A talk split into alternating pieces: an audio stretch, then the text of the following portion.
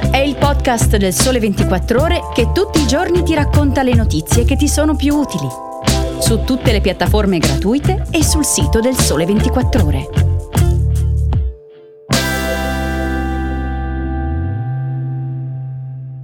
Ciao e bentornati all'ascolto di Start. Io sono Antonio Larizza e in questa puntata vi parlerò della prima certificazione al mondo concessa a un velivolo senza pilota per trasportare passeggeri del crollo del settore meccatronico in Italia con gli ordini che tornano ai livelli del 2013 e di una tesi controcorrente che smaschera la cosiddetta intelligenza artificiale e soprattutto i falsi miti che questa tecnologia sta alimentando.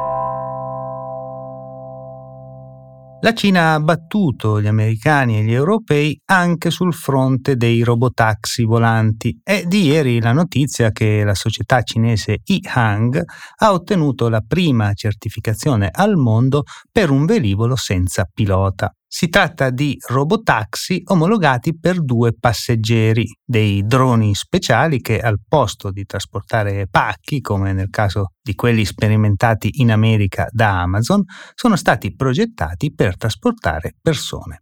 A concedere la licenza è stata l'autorità cinese per l'aviazione civile, come ci racconta Mara Monti sul sito del Sole 24 ore. Il velivolo della Hihang atterra e decolla in verticale ed è risultato conforme agli standard di sicurezza dell'aeronautica civile cinese, ottenendo così la licenza per condurre operazioni commerciali per il trasporto con guida autonoma di passeggeri, per il momento solo in Cina.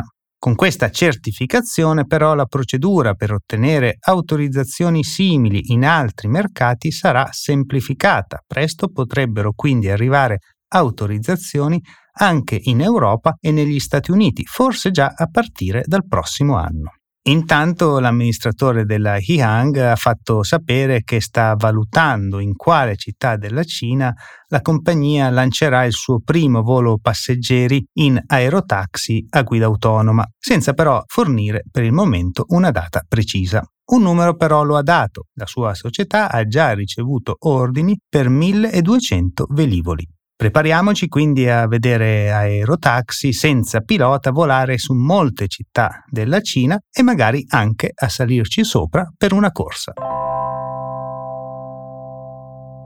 Torniamo in Italia e parliamo di congiuntura e in particolare della meccatronica, il settore in cui si producono macchine, utensili ad alta tecnologia e robot industriali. Ieri l'UCIMU ha diffuso i dati relativi agli ordini raccolti nel terzo trimestre di quest'anno. Se le esportazioni tengono, gli ordinativi raccolti all'estero risultano in calo dell'1,7% rispetto allo stesso periodo dell'anno precedente, a preoccupare è il fronte interno. Gli ordini di macchinari, utensili e robot industriali delle imprese italiane risultano quasi dimezzati rispetto a un anno fa, facendo segnare un calo del 45%. L'indice UCIMU sugli ordinativi del mercato interno scende con questi dati a 24 punti base. Per trovare un dato peggiore bisogna andare indietro nella serie dell'indice fino al terzo trimestre del 2013. Questo dato preoccupa e va sicuramente monitorato dal momento che le vendite di macchinari industriali da sempre anticipano con i loro trend quello che poi sarà l'andamento della congiuntura e più in generale dell'economia nazionale.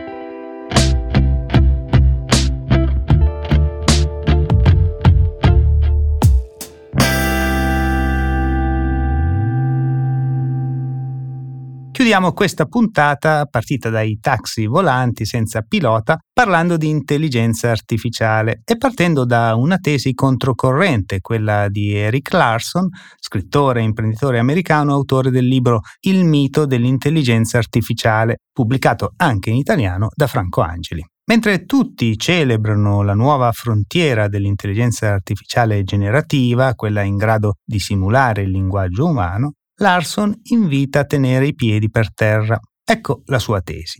La strada che condurrà all'intelligenza artificiale di livello umano, dice Larson, per ora esiste solo nella nostra immaginazione. Non è vero che l'abbiamo imboccata e anzi non sappiamo neppure dove si trovi. Inizia da qui, da questa tesi inattuale, potremmo dire, la bella intervista che Fabio Carducci ha fatto a Larson e che potete leggere sul sito del Sole 24 ore. Intervista in cui Larson invita a fermarsi e riflettere anche sull'idea di sviluppo, spiegandoci che il mondo in cui viviamo è di fatto rimasto bloccato negli anni 50 del secolo scorso, anche se ogni giorno, illudendoci più o meno consapevolmente, pensiamo o fingiamo di pensare che stiamo viaggiando sul razzo spaziale del progresso.